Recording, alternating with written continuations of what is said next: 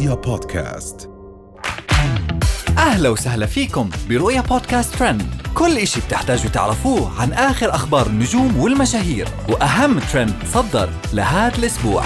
رهف القحطاني تشتري سيارة أحلامها وتصفها بالوحش. عمر كمال متهم بإهانة مصر في السعودية.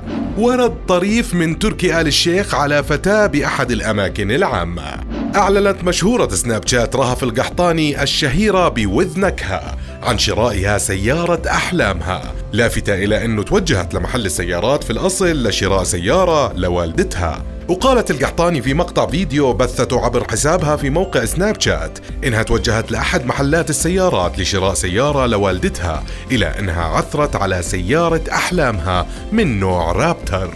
باركولي يا جماعة يا جماعة. خذيت رابتر إيش رأيكم؟ وحش وحش.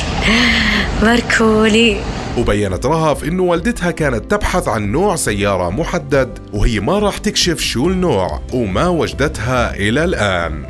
أمي كانت تبغى نوع من السيارات بس ما راح أقول الس- السيارة اللي كانت تبي تاخذها آه عشان خصوصية فما لقيت أمي النوع اللي تبيه.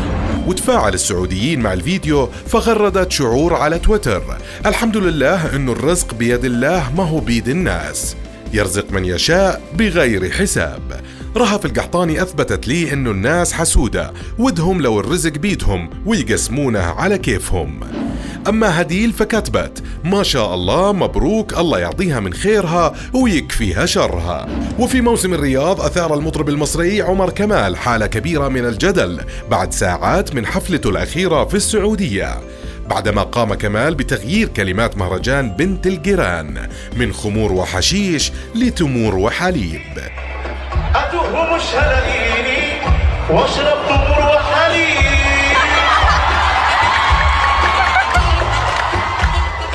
وتسبب تفسير عمر كمال لسبب تغيير كلمات الأغنية لانتقادات واسعة من الجمهور على منصات التواصل الاجتماعي بعدما قال كمال ليئة على البلد الطاهرة اللي واقفين على أرضها. وبدأت الأزمة عندما كشف عمر كمال عن سبب تغيير كلمات بنت الجيران لايقة على البلد الطاهرة اللي واقفين على أرضها وتنفيذا لتعليمات النقيب هاني شاكر.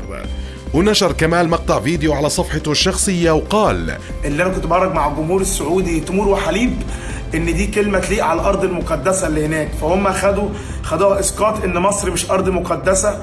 وإن أنا بقول للسعودية أرض مقدسة ومصر أرض آه، مش مقدسة.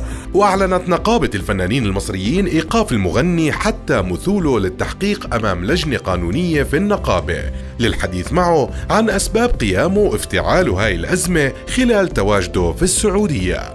وفي موضوع آخر انتشر مقطع فيديو لموقف طريف بين رئيس الهيئة الترفيهية في السعودية وأحد الفتيات.